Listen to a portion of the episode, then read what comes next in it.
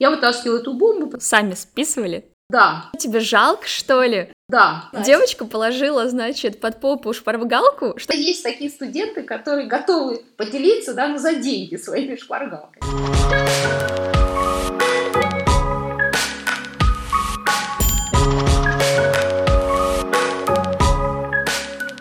Всем привет! Это подкаст «Думай сам», подкаст о трендах в образовании и студенческой жизни. Меня зовут Юля Коршунова, и я сама студентка, поэтому о студенческой жизни знаю не понаслышке. Так как это наш первый выпуск, я решила взять такую тему, которая бы касалась всех. Это и для тех, кто сейчас учится, и кто когда-либо учился. Тема «Барабанная дробь». Списывание. Исследования показывают, что половина студентов списывает на экзаменах, а 45% копируют тексты для курсовых или рефератов. Ну, я думаю, может быть, даже и больше людей. И чтобы выяснить, почему же студенты прибегают к списыванию и нужно ли с этим что-то делать, мы пригласили к нам поговорить Людмилу Алексеевну Брушкову. Людмила Алексеевна, здравствуйте. Дорогие слушатели, я очень рада участвовать в этом первом выпуске замечательного подкаста «Думай сам». Я преподаватель департамента социологии, работаю уже более 15 лет, работаю со студентами разных э, курсов, э, очень их люблю, они меня тоже любят. И, в общем-то, буду рада поделиться своими мыслями на такую интригующую тему, как списывание. Скажите честно, вот так сразу, сами списывали? Да. Э, вы знаете, я вспомнила свои студенческие годы. Я училась э, в Уральском университете. Это очень известный университет, тогда город назывался Свердловский, а Екатеринбург. И я, знаете, я была всегда отличницей, но, как ни странно, отличники, мне кажется, даже чаще списывают, чем э, двоечники, троечники. То есть из своего перфекционизма мне, конечно, хотелось получать хорошие оценки. А, и у меня, знаете, была такая, можно сказать, эволюция технологий списывания. То есть на первых курсах я, как все, так сказать, зубрилы, писала шпаргалки мелким почерком. И, конечно, всегда очень волновалась, удастся ли мне их вытащить, да, и вообще что будет. Потом где-то курсу к третьему я уже настолько обнаглела, что решила, зачем мне это нужно – то я вот в этой суматохе сумею вытащить книгу и просто посмотреть. Ну, и мне, кстати, это удавалось. Ну, пока там разбирают билеты, пока э, все вот это орг-моменты. И, знаете, у нас еще применялся такой способ списывания, который назывался бомба. Вот современные студенты, может быть, не знают, что такое бомба. Значит, бомба – это обычный лист бумаги, где обычным почерком э, написан ответ на вопрос. И проблема как раз не в том, чтобы копировать с, со шпаргалки, а просто вытащить бомбу. А ведь это гораздо проще. То есть я стала просто писать ответы на вопросы, и когда мне какой-то попадался э, вопрос, на который не знала ответа, я вытаскивала эту бомбу, потом делала вид, что я работаю, и, собственно, результат достигался. Ну, это вот письменные задания, а что с устными делать? Ну, а раньше, кстати, большинство экзаменов были устными. Но ты сидишь, читаешь с этой бомбы, а потом идешь к преподавателю. То есть давали время готовиться? Конечно, да. То есть э, давали около часа подготовиться, ты читал, ты, во-первых, был уже спокоен, да, у тебя это все было. Преподаватели, кстати, не задавали вопросы прям далеко отходящие от темы, в основном все было в рамках делита. Ну, я вас понимаю, я сама как отличница всегда переживаю ужасно, готовлю шпаргалки. Зачастую мне не получается ими воспользоваться, или они мне не нужны просто, но мне всегда спокойнее, когда они у меня есть. Да, мне кажется, что многие студенты это делают. Во-первых, когда ты делаешь шпаргалки, ты тем самым повторяешь материал. Это такая форма самоподготовки. Во-вторых, да, многим студентам просто комфортнее, когда они понимают, да, что у них есть вот эта последняя соломинка, они вооружены, а, ну, то есть в самом пиковом случае, да, все равно у них что что-то есть. Ну, кстати, часто, да, студенты берут, но не пользуются. И, кстати, я еще замечала, у меня вот случаи списывания были, именно почему-то этим пытались пользоваться хорошие студенты, и чаще даже студентки. Мне кажется, просто их ловили, остальные так хорошо умеют маскироваться. То есть я знаю, двоечники, они могут вообще притащить телефон, спокойно им воспользоваться, никто даже это не увидит, или там наушники какие-то использовать. Ну, знаете, вот мне часто тоже студенты говорят, что многие списывают, вы просто этого не видите. Ну, для меня, знаете, это прям какая-то тайна, да, то есть я хожу, я смотрю за каждым, я не могу понять, как они это делают, но, конечно, если не брать вот эти микронаушники, каждого же там не будешь проверять, но мне всегда кажется, что я вижу, что они делают, да, тем не менее, после экзамена обычно студенты говорят, что какой-то процент списывал, вы просто этого не видите. Мне тоже так кажется. Но вот когда я пытаюсь писать, у меня сразу руки дрожат, глаза бегают, по мне сразу видно, что я пытаюсь. Да, понимаете, чтобы списывать, конечно, нужно обладать определенной долей самообладания, потому что можно себя просто выдать. Вот я как раз себя и выдаю. Мне кажется, человек, который решается на списывание, конечно, очень обладать должен такими, знаете, прям качествами шпиона, да, всегда держать себя в руках, да, никогда не, не волноваться или делать вид, да, что не волноваться. То есть это реально момент э, такой еще психологической какой-то устойчивости.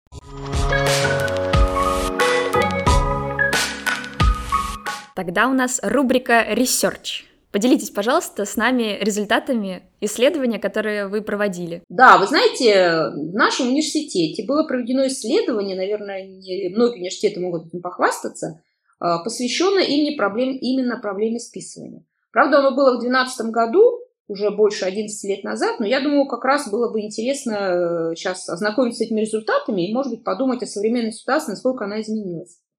Значит, если коротко, что нам удалось выяснить? Во-первых, что преподаватели гораздо чаще, чем студенты, говорят о том, что студенты списывают. Ну, это понятно, потому что, э, так сказать, непосредственными участниками списывания являются сами студенты, а не преподаватели. Причем студенты прекрасно понимают, что это неодобряемое действие, они могут просто э, лукавить.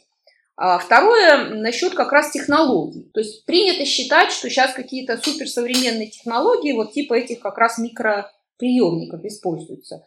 Э, вы знаете, нет. То есть классика, она, так сказать, всегда классика. То есть шпаргалки? Да. То есть большая часть студентов, а, больше, ну, практически 75%, они сказали, что они пользуются обычными рукописными шпаргалками. А даже не печатные? Нет, печатными, наверное, изготовленными самостоятельно, но это на втором мобильный телефон, который обычно считается основным средством, он идет на втором месте это где-то 47%. А есть еще такие варианты, как шпаргалки друзей, около 20%, списывание с учебника, 13%, купленные шпаргалки. Вот, кстати, в наше время не было абсолютно купленных шпаргалок. Вообще товарно-денежные отношения университетов э, ну, особенно в плане... А у кого их покупать-то? Как, как Я это? не знаю. Честно говоря, мне тоже интересно. Я готова заплатить. Как кому дать? Наверное, есть такие студенты, которые готовы поделиться, да, но за деньги своими шпаргалками. Небольшой был процент, около 6. А, подмена листов 4,3%. Э, ну, я так понимаю, что человек просто меняет либо экзаменационный лист, либо вот эту же, может быть, бомбу вытаскивает. То есть я не совсем поняла. Может быть, с отличником поменяться? Он напишет правильный ответ, и потом ну, опять. Это не так легко, потому что преподаватель же фиксирует номер да, билета. Да. Да? Ну, это небольшой процент, который этим пользуется. Значит, э, что еще было интересно? Отношение к списыванию. То есть оно абсолютно разное у преподавателей и студентов. То есть Еще. если, да, преподаватели вот просто 93% осуждают, то число осуждающих студентов около 20. Всего лишь? Да. Ну, то есть большинство студентов считают, что либо с этим не нужно бороться, либо выражают такую нейтральную позицию, что, угу. собственно, все равно, как человек достигает этого результата, был бы он достигнут. Ну, то есть э, вот эти вот, э, так скажем, драконовские методы, которые предлагают э, преподаватели, а список их довольно большой, там не принимать работу, лишать права сдачи экзамена, вывешивать фамилии на разных сайтах и досках объявлений, объявлять выговор, да, объявлять предупреждение, вызывать на заседание кафедры, устраивать разбор – они у студентов не вызывают вообще никакой поддержки. Э, но при этом интересно, что студенты поддержали такой вариант, как воспитывать у студентов чувство собственного достоинства. Ну, чтобы у человека просто не было желания списывать, и он, как сказать, добивался результата э, честным путем. То есть этот вариант даже больше поддерживается студентами, так около 35%, и только около 30% преподавателей за него Э, высказались. Ну, то есть получается, что преподаватели придерживаются такой репрессивно э, авторитарной позиции, а студенты при этом э, достаточно либеральные, либо нейтральные, вообще как не осуждаются. То есть так морально это никак не оценивается. То есть считается, что просто человек хотел бы добиться да, результата, неважно какими средствами он это делает. И в конце я хотела бы сказать, что в факультетском распределении тоже было все неоднозначно. У нас есть разные факультеты, и больше всего тех, кто сталкивался с фактами списанных экзаменов, оказалось среди социологов-политологов, это почти 88%, и студентов э, финансового менеджмента 78%, и также международный финансовый факультет около 70. А, теми же факультетами, которые практически с этим не сталкивались студенты, это международный экономический и налоги, налогообложение, также э, юридический факультет. Ну, это, мне кажется, нельзя объяснять тем, что э, студенты разные на факультете. Скорее всего, просто степень искренности у них разная. Ну, на самом деле у нас социальный состав факультетов тоже разный. На вот этих международных факультетах, э, возможно, обучаются студенты, которые несут такую больше культуру ну, нельзя сказать скрытности, но как бы они, может быть, больше, ну, менее искренне да, в своих ответах, чем э, социологи и политологи.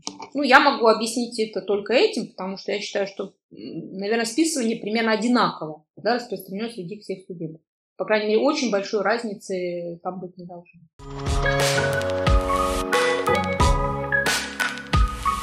Хотела заострить внимание на одном моменте, э, что не так много людей порицают списывание. В общем, есть исследование, которое показывает, что российские студенты меньше порицают списывание, чем европейские студенты. Как вам кажется, с чем это может быть связано? Да, вы знаете, это общее распространенное убеждение, которое основано прежде всего на том, что э, в западных вузах между студентами больше распространены такие конкурентные отношения. И списывание они рассматривают как воровство. Э, среди наших студентов списывание часто рассматривается как взаимопомощь. И студенты, которые не дают списывать, они осуждаются. Тогда как на Западе, наоборот, э, считается нормальным, приемлемым даже рассказать преподавателю о том студенте, который пытался списывать. Я, кстати, об этом э, разговаривала как-то со студентами факультета банковского дела. И там один из студентов, он имел родственника, который обучался в Англии, и он сказал, что там студенты ведут себя как крысы, когда э, стучат на товарищей и не дают списывать. Ну, то есть э, наши студенты это осуждают. Это наша культура взаимопомощи. То есть вот она так может проявляться. Тогда как на Западе всем хорошо известно, да, что там конкурентная культура, она уже давно э, существует, и попытка списать у другого рассматривается просто как воровство, поэтому сами студенты не поддерживают эту практику. Вот исследователи то же самое говорят, что это культурный фактор, что в России да. распространен коллективизм, и у нас таких людей называют стукачами, ябедами и крысами, да. в то время как там э, ценность индивидуализма, что да. я же старался, я работал, другой должен э, воровать мой труд. Мой труд да. Там рассматривать такой плоскости. То есть я тоже думаю, что это не связано с какими-то мерами пресечения. То есть и в наших аудиториях есть э, там э, устройства, которые, например, подавляют работу. Глушилки. Глушилки, да. И у нас есть системы видеонаблюдения. И у нас есть надзиратели, которые ходят и смотрят за студентами. То есть здесь примерно технологии одинаковой борьбы. Но мне кажется, культура, она действительно разная. И я, кстати, думаю, что вот эта культура, она эволюционирует. И сейчас, э, ну, списывание, оно уже идет из школ. То есть можно наблюдать, как э, в школах дети относятся к списыванию. У меня просто есть э, дочь, восьмиклассница, она тоже иногда прибегает к списыванию. И она говорит, что, например, там, Полина, она мне не дает списывать, она все время так демонстративно как-то ей показывает пальцем на преподавателя, что типа ты же видишь, он сейчас все увидит, он меня выгонит за это. Тогда как э, Соня э, ей дает списывать.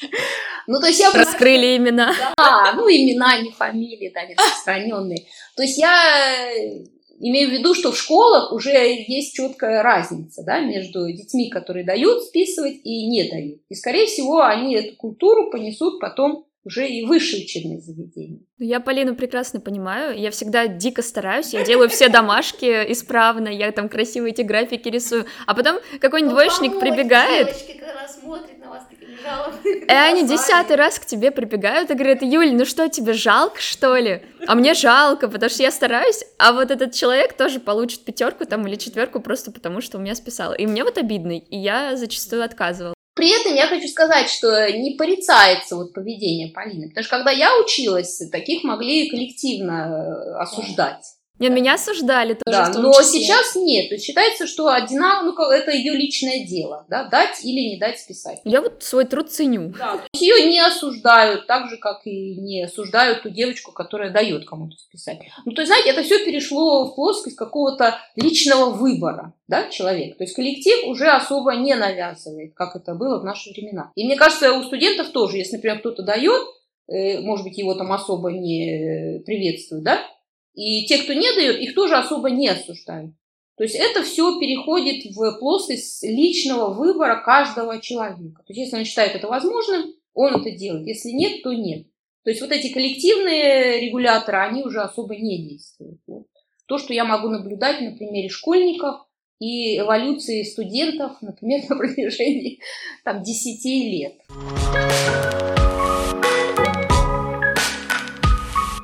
Сейчас рубрика «Новости в образовании». Выпускники, которые окончат школу без троек и с одной или двумя четверками, будут получать серебряные медали. Как и золотые медали, серебряные будут давать обладателям дополнительные баллы при поступлении, а сколько именно, станет известно чуть позже. Как вам вообще эта новость, Людмила Алексеевна? А вы знаете, что раньше ведь были серебряные медали? То есть мой отец имел серебряные медали, очень ей гордился. Мне кажется, это правильно, я бы и бронзовые давала. Ну, а почему нужно только первое место награждать?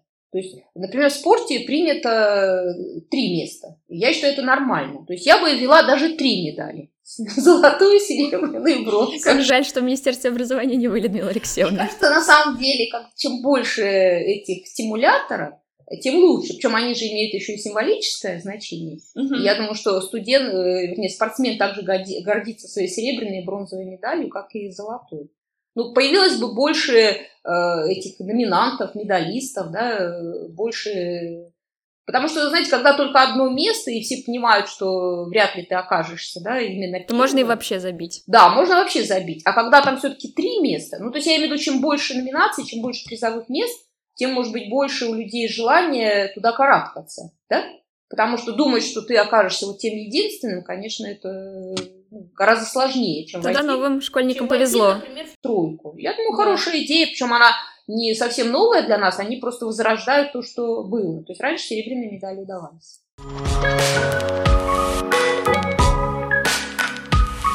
Но мы вернемся к списываниям. У меня есть пару таких забавных историй как раз со шпаргалками, что вот ими сейчас тоже активно пользуются. Значит, у меня на экзамене, не буду говорить, как зовут девочку, может быть, даже на вашем экзамене.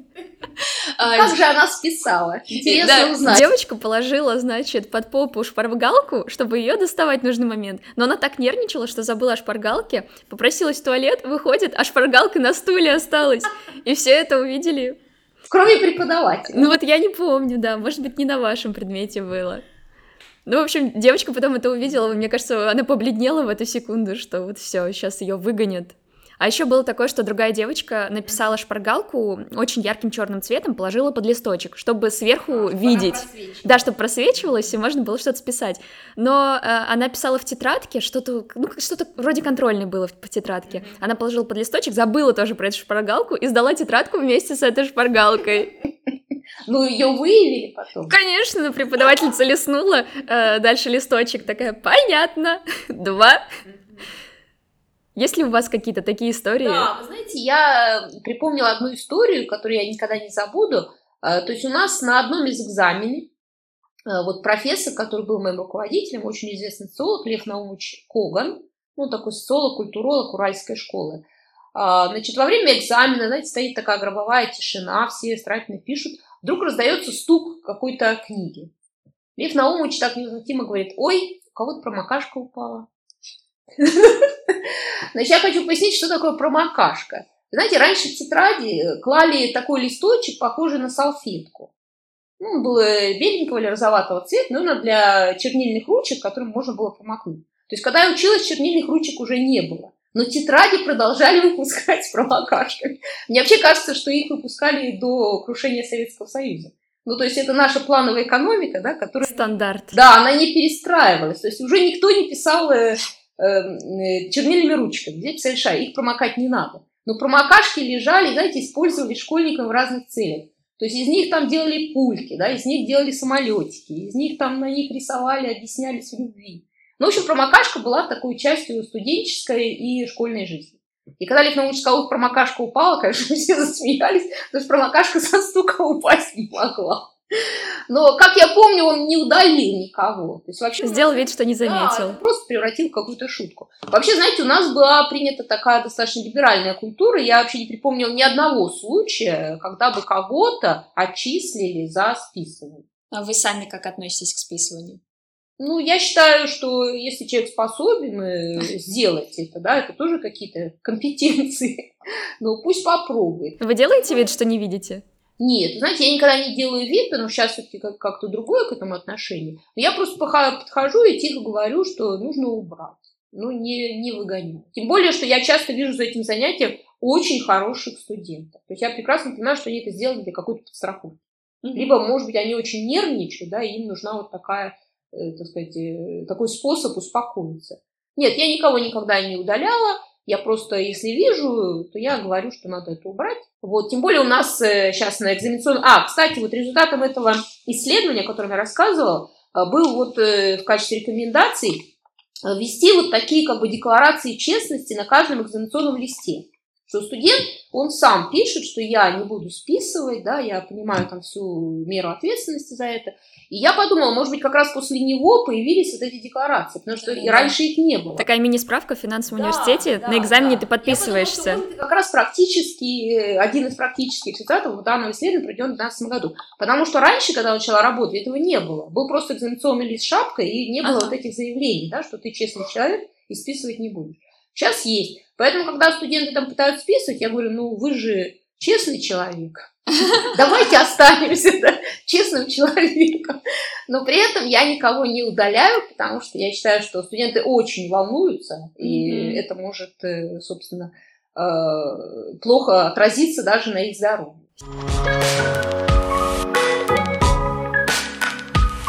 Сейчас расскажу, какие причины списывания выявили НИУ ВШЭ в своем исследовании, и спрошу, как вы относитесь а, к этому.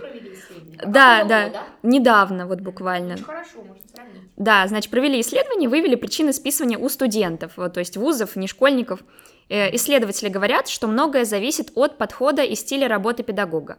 Если на семинарах от студентов требуют прежде всего пересказа учебных материалов, то это увеличивает списывание. А вот активные дискуссии, обсуждения а, сокращают как раз списывание. Э, что вы об этом думаете? Активные дискуссии, обсуждения сокращают списывание. Э, но списывание это же в результате, ну я имею в виду, это экзамен, когда нужно измерить индивидуальные достижения студента. Угу. Э, то есть они все равно это связывают как-то со стилем преподавания. То есть мысль такая, например, на лекциях преподаватель показывает 60 слайдов, наполненных текстом активно, и все это выучить невозможно. То есть это нужно зазубрить или записать. А если все рассказывается в каких-то дискуссиях, ребята понимают, о чем идет речь, им как-то проще это все усвоить, и что они меньше будут прибегать к списыванию. Ну, честно говоря, я не вижу прямой связи, потому что в э, экзаменационных вопросах бывают вопросы чисто на знание, а, а бывают на рассуждение. То есть если человек что-то запомнил из дискуссии на семинарах, конечно, он неплохо ответит на так называемый практико-ориентированный вопрос. Но как это ему поможет э, там, где требуются конкретные знания, особенно если брать там точные науки, да, где нужно просто знать, как да, это решается. Мне кажется, здесь дискуссии особо не могу. Ну, про точные науки, наверное, правда, да. Но да. если взять какие-то более социальные, гуманитарные предметы... У нас тоже есть определенный объем информации, который нужно просто воспроизвести, да. Mm-hmm. То есть ты там знаешь э, три стадии эволюции по Конту, да, пять формаций Маркса, пять, э, вернее, четыре типа социального действия и так далее. Ну, то есть есть определенный объем, который нужно просто знать. Я думаю, что здесь дискуссии мало помогут. А вот что касается практических вопросов, сейчас обычно в экзаменационном билете есть еще так называемый практико-ориентированный вопрос, за который, кстати, и больше даже баллов. Я думаю, да, там есть э, смысл что-то обсуждать, чтобы человек просто э, понимал, что он что-то сможет написать, потому что он э, на эту тему думал, и она обсуждалась, да, у него все какая-то какие-то мысли есть, которые можно изложить. Вот как раз про такое обучение, вот пассивное, активное, э, тоже в НИУ ВШЭ пишут, что в российских вузах чаще встречается пассивное обучение. 70% студентов-экономистов и управленцев проводят львиную долю учебного времени, записывая слова лекторов, копируя информацию с доски или презентации. Активные же практики, это вот эти вот дискуссии тоже, викторины, может, какие-то, э, представлены намного меньше. Мне кажется, здесь, знаете, нужно какую-то золотую середину найти. Потому что если мы все переведем просто в дискуссии интересные, да, но при этом не будем э, э, знать, э, собственно, тех фактов, да, или того объема информации, которая нужна представителю любой специальности, экономисту, социологу, политологу, математику, то мы тоже вырастим какого-то дилетанта, да, готового рассуждать, но при этом не обладающего каким-то запасом категорий, законов, да, свойственных той или иной науке. Мне кажется, это тоже не, не совсем правильный путь. То есть хорошо бы найти какую-то середину. То есть действительно, чтобы присутствовали и дискуссии живые, интерактивные, но при этом все-таки студенты освоили Э, тот объем информации, который составляет как бы костяк да, каждой науки. Ну, согласна, баланс нужен. Да. Что вы думаете насчет э, вот чего? Э, в финашке принято, что вот у нас есть 100 баллов, которые получает mm-hmm. человек за предмет, 40%, 40 баллов он получает в течение всего семестра, mm-hmm. работая, там, пишет рефераты, вступает в дискуссии, и 60 вот эту вот большую долю, он получает просто за один день, за экзамен, mm-hmm. на котором, как мы поняли, многие списывают. Mm-hmm. Насколько это вообще справедливо? Вы знаете, я поняла, что в каждом вузе свое соотношение. У нас раньше было еще больше доли на экзамен, то есть до недавнего времени у нас было 80 на 20, что вообще многим казалось абсолютно несправедливым. Ну, то есть 20 за весь семестр и действительно 80 на один день. Угу. В других вузах, э, например, э, обратное соотношение, то есть 60 э, на работу в семестре и 40 на экзамен. Мне кажется, все-таки долю работы в семестре нужно увеличивать. Потому что тогда действительно появляется больше объективности. То есть те студенты, которые работали в течение семестра, они э, могут быть оценены более объективно. Потому что все равно экзамен, э, как принято говорить, это лотерея. Да, и отличник может получить э, какой-то неудачный билет, либо у него может там быть плохое самочувствие, да, либо там еще что-то случится. И вот этот момент случайности, он, конечно, из этого возрастает. Если же мы на работу в семестре отдадим 60 баллов, на экзамен 40, то я думаю, это будет более правильное соотношение, которое заставит студентов все-таки больше работать в семестре, а не набирать баллы за один день. Я считаю, что да, нужно увеличивать долю баллов за работу в семестре. Более объективно. Если такой подвести итог, нужно ли в итоге что-то делать со списыванием? Мне кажется, ну, что-то уже и делается, и достаточно э, строгие введены санкции, там, вплоть до... Э, ну, не знаю, можно ли очистить за факт списывания, но не зачесть экзамен можно, можно точно. То есть, получается, человек должен пересдавать там спустя несколько месяцев, опять готовиться, да, быть в этом подвешенном состоянии. Ну, плюс это такой все-таки психологический, да, и моральный э, удар для человека. Но мне кажется, при этом, наверное, не нужно слишком запугивать студентов. Да? То есть лучше, если в ВУЗе будет поддерживаться такая доброжелательная атмосфера. Ну вот, опять же, вспоминая свой ВУЗ, я никогда не забуду слова вот моего руководителя о том, что университет – это содружество э, преподавателей, аспирантов и студентов. То есть это не та организация, где там тебя будут карать за какие-то проступки, да, это скорее отношения там, коллег, настоящих и будущих. Поэтому я думаю, если поддерживать такую атмосферу, то это будет лучшим, э, лучшей профилактикой списывания, нежели ужесточать э, репрессивные меры, которые сейчас э, ну, достаточно уже серьезные.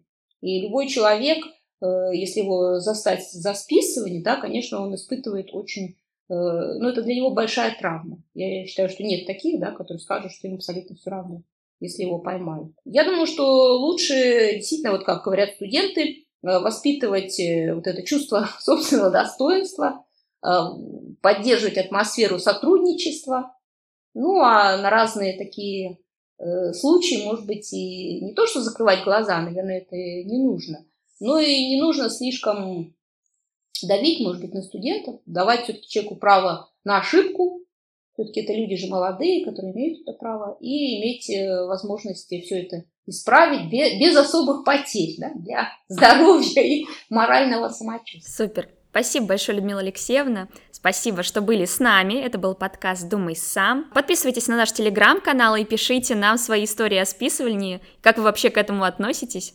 Пока-пока!